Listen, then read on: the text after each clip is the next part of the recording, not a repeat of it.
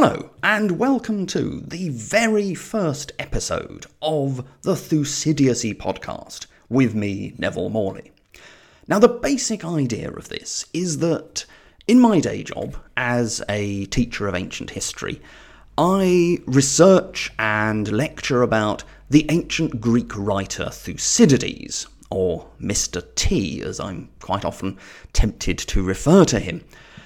Thucydides historian, arguably political theorist, arguably psychologist, student of strategy, whatever. Um, enormously interesting ancient writer who's been surprisingly influential in the modern world as well. I mean, at least by the standards of ancient Greek and Roman writers, Thucydides is a name. He's someone people might actually have heard of, might come across in kind of relatively everyday reading. I mean, it may well be that sort of some of you listening to this have come to investigate Thucydides because of the thing known as the Thucydides trap, a theory that Thucydides helps us understand relationships between the US and China.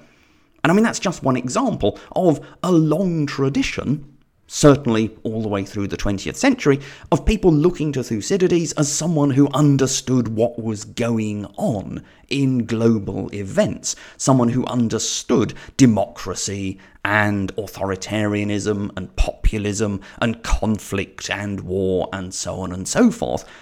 And then there's another tradition of Thucydides as the key historian, someone who's invented modern critical history two and a half thousand years ago, whereas, you know, it's only in the 19th century that similar ideas about treating the evidence critically really come into vogue.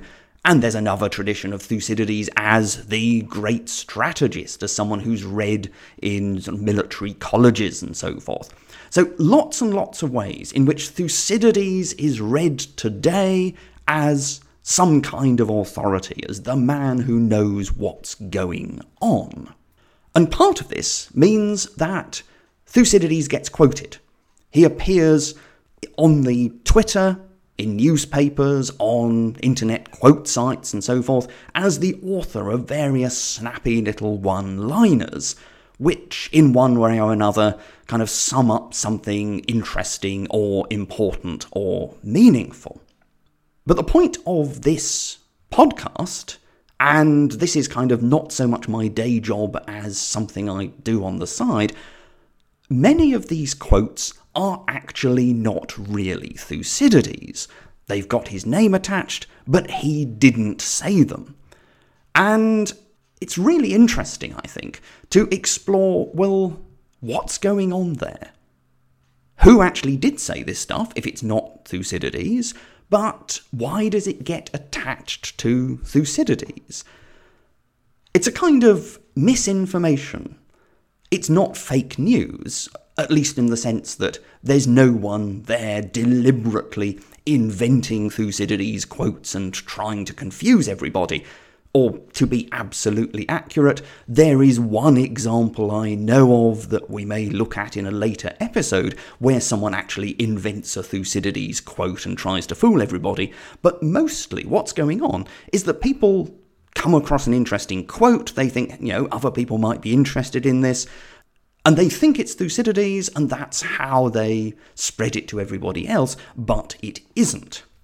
Now, I will readily accept that this makes this podcast incredibly niche and that you're probably sitting there thinking, okay, borderline obsessiveness.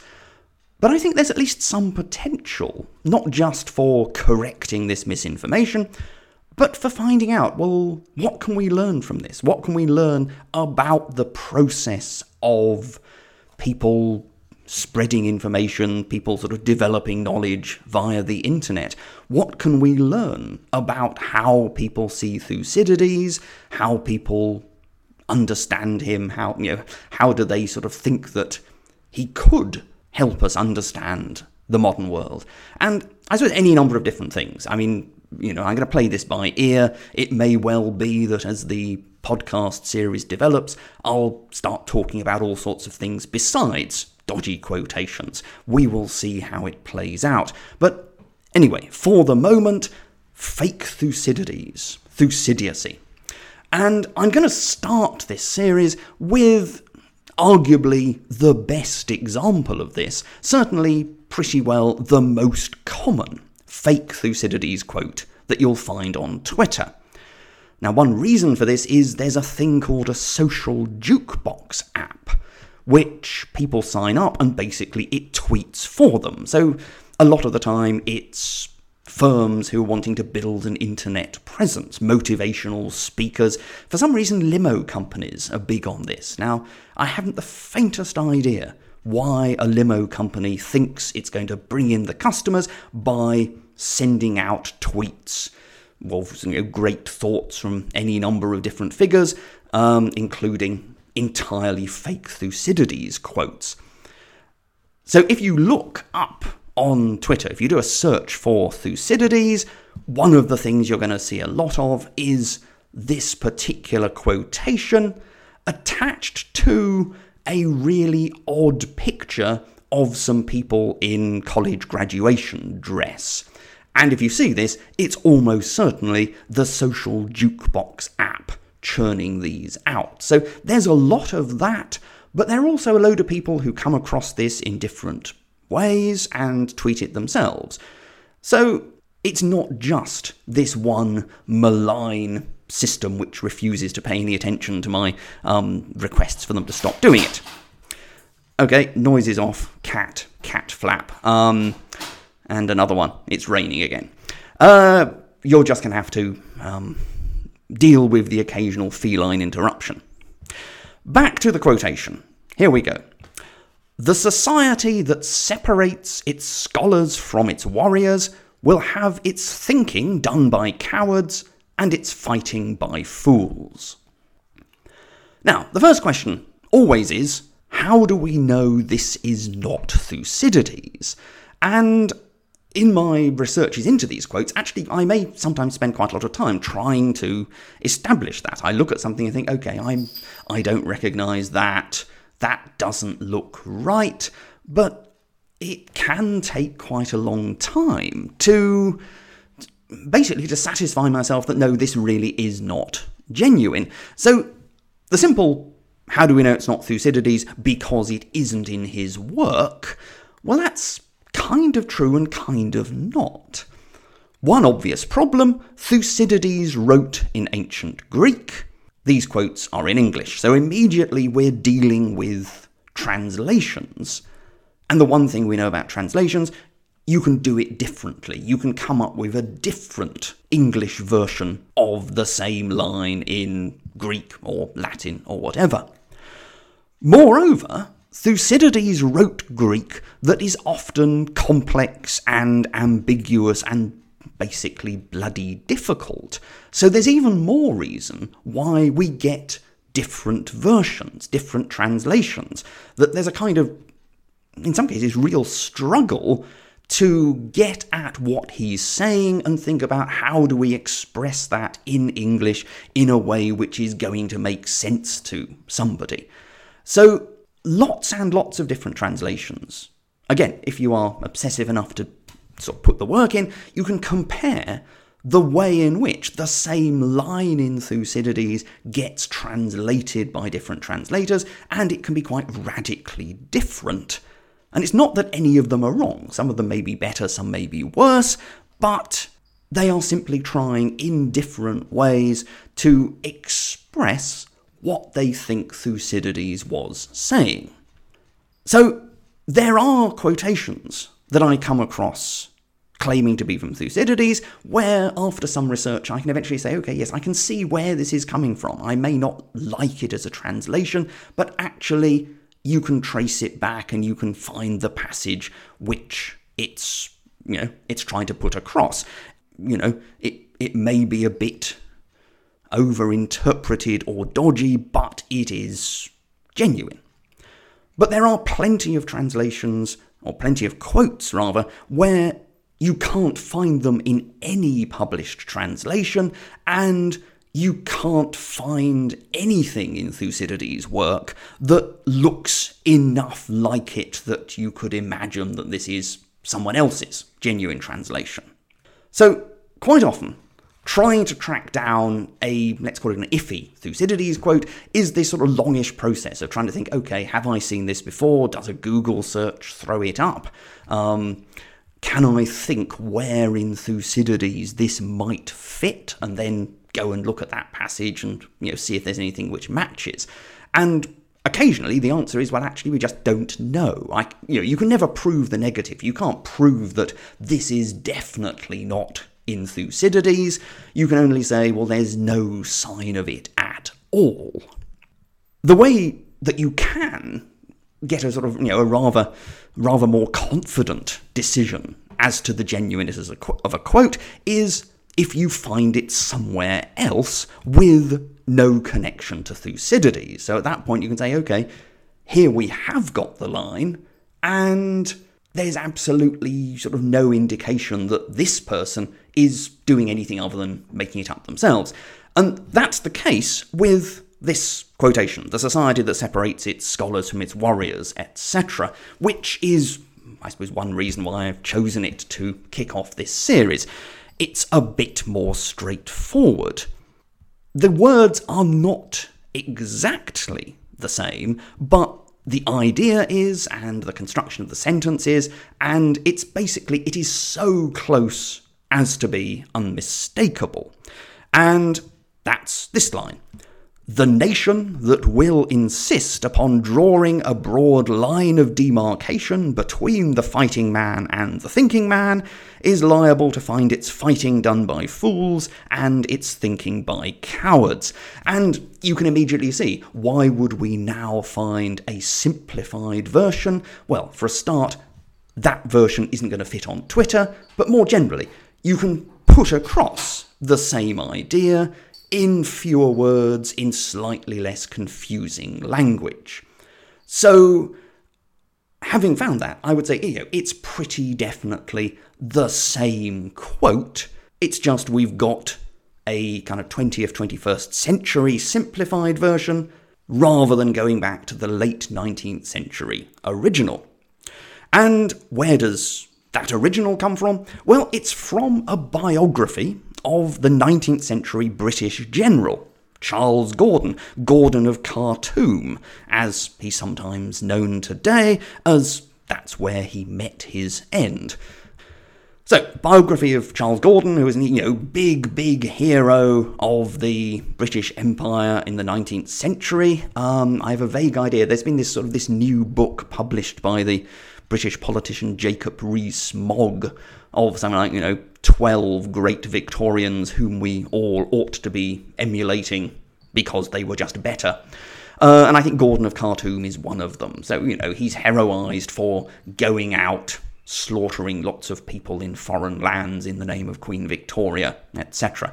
Um, how this is supposed to help, I'm not sure. Anyway, uh, Gordon of Khartoum, and it's a biography of him, published in 1889 by another British military officer, William F. Butler. So the person who deserves credit for the Scholars and Warriors quote is Butler. And it's almost one reason for going around correcting it is thinking, well, you know, this is the one thing he might be remembered for, and it's being put under someone else's name. It's almost a bit sad.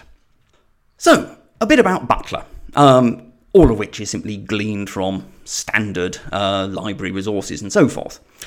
He's born in 1838 in County Tipperary. He joined the army at 20, which is a you know, fairly standard career path if you're not going to be inheriting a substantial estate. He served in places like Canada, um, something called the Red River Expedition, which I had never heard of, not really having done so much 19th century history. Um, it's entirely possible this means he's thoroughly notorious in Canada, but I'm, I'm not sure. Anyway, Canada, Ghana, South Africa. He eventually reached the rank of Lieutenant General and was knighted, so it's actually you know, General Sir William F. Butler.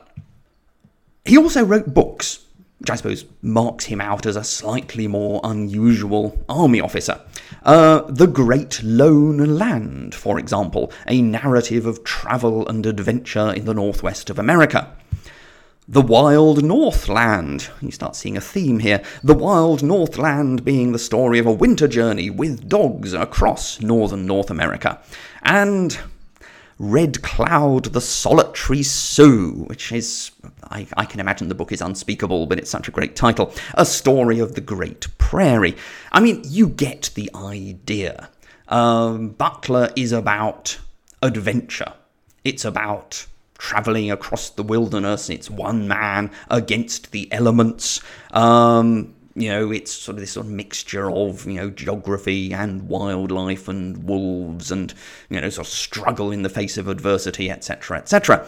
His biography of Gordon appeared in a series on English men of action, and a contemporary reviewer commented on its fearful and wonderful style, which, again, it's, it's part of this pattern, and I'm tempted to say we can imagine the sort of audience that Butler was aiming at was predominantly boys and young men who would learn the right sort of, you know, virtuous, action packed um, attitude to life.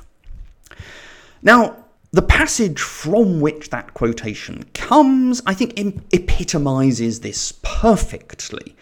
Butler's sort of pedagogic efforts, the fact he wants to teach people good moral lessons, and something else that some reviewers commented on his readiness to offer trenchant opinions on absolutely everything. You know, Butler has views, you could say. He's talking about a period in Charles Gordon's life when he was living quietly in Gravesend, devoting his energies to charity work. Um, and this gives Butler the opportunity to sketch out elements of Gordon's character which hadn't necessarily been so obvious when he was rushing round slaughtering the natives but he also takes the opportunity to elaborate his thoughts more generally about the relationship between the soldier and society.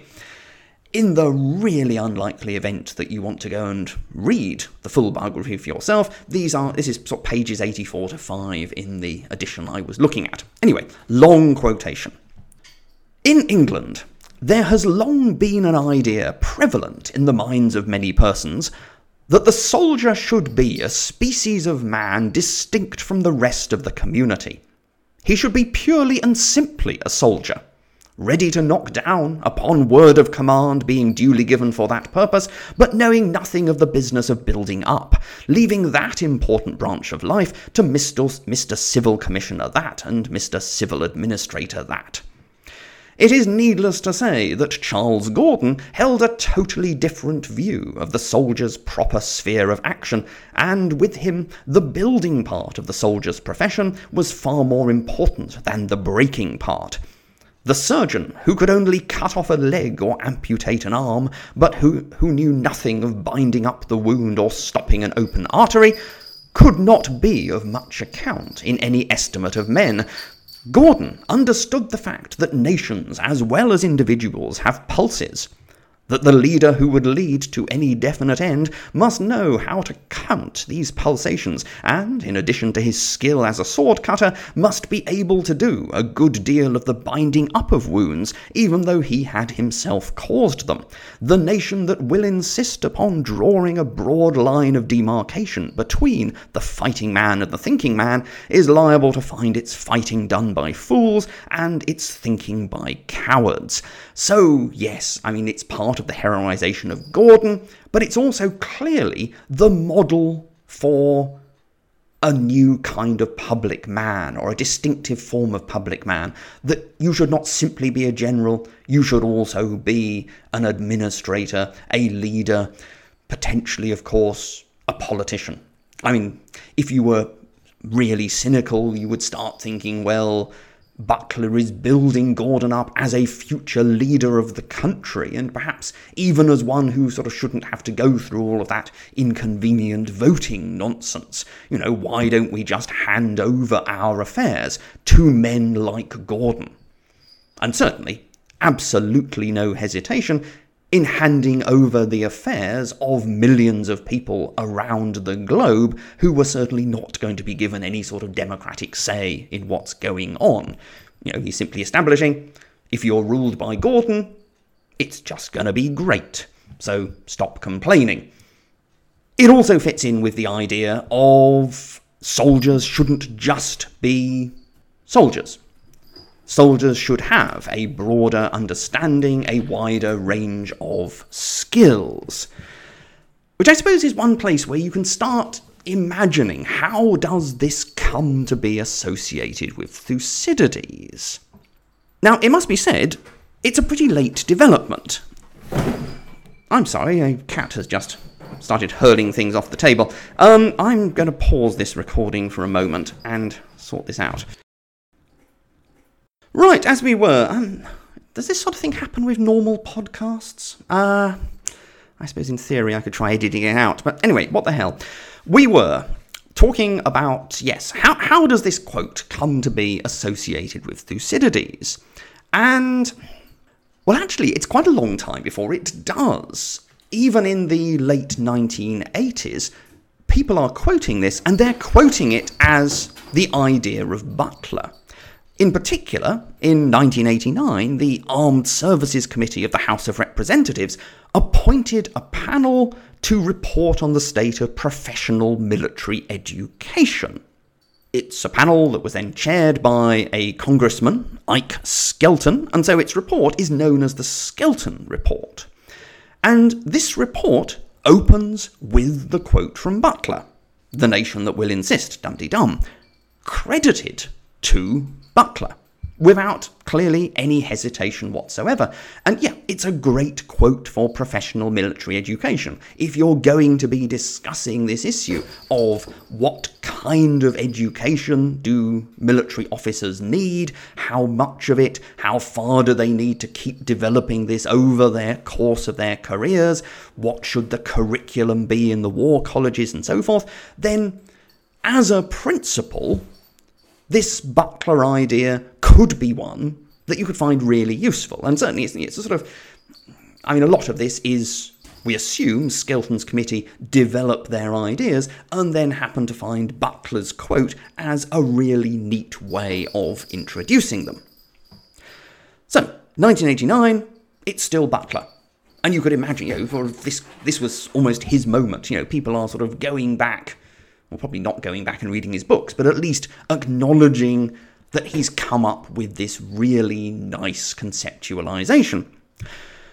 By 2010, however, a report, again by the Armed Services Committee of the House of Representatives on the same subject, which indeed regularly refers back to the Skelton report, it's kind of an update, but it opens with the Thucydides quote. So it really is that well, somehow they've managed to read the Skelton report and fail to notice the quote from Butler and have instead come up with the simplified version attributed to Thucydides.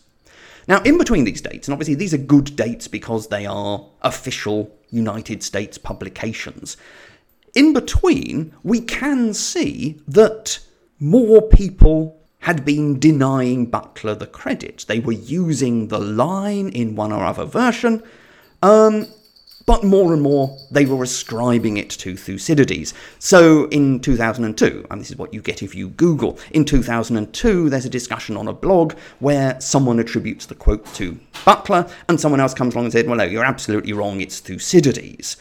Um, there are various speeches by um, US generals, US Army Secretary in 2007, where they come out with the line and attribute it to Thucydides. So, to some extent, 2010, it must have seemed like the natural attribution. You know, who's heard of Butler? Mean, the general principle, it's very easy to see why people in this context want to use the quote. I'm sorry, cat is trying to break out of the cat flap. I'm just going to pause again if you're wondering what the rattling noise was in the background. And we're back. I mean, the theory was this was all going to be quiet. Anyway, the great thing about the quote is the way in which it's perfectly suited to the topic of military education, even if that wasn't quite Butler's original intention. You know, it emphasises the need for education rather than just training, which has been a I suppose you would say it's been a big United States thing, in contrast to the way army training for decades has been organised in the United Kingdom, where the emphasis is precisely on technical skills and knowledge rather than a broader education. So, especially in a US context, it's a really useful quote. In addition, particularly in the post 9 11 context, it offers a means of emphasizing the importance of the military in society. The, you know, the idea that, you know, you don't want a sort of ruling class, you don't want a thinking class who don't have any experience or contact with war because they'll just be a bunch of cowards. Now, you could say, go and think about that in a bit more detail, and it's maybe a bit of a worrying thought. But it certainly does fit with a certain line of political discourse, emphasizing the centrality of the military, emphasizing the need for the military to be respected, and even with a degree of um, sort of implicit criticism of wimpy civilian administrators. So you can see why the quote comes to be popular with various groups. And I suppose the point is, Butler isn't famous enough to live up to the quote. Thucydides comes with this air of authority and experience. I mean, you know, he's the man who knew war firsthand. He gets cited within, say, collections of military quotations because he had been a general himself, and therefore what he has to say about war is automatically better. Um, the fact that he was a pretty unsuccessful general seems to be beside the point. And I mean, there are other quotes in Thucydides. Not necessarily Thucydides himself, but Thucydides quoting the Spartans, which offer a similar sort of perspective on the importance of the tough fighting man playing a central role in society.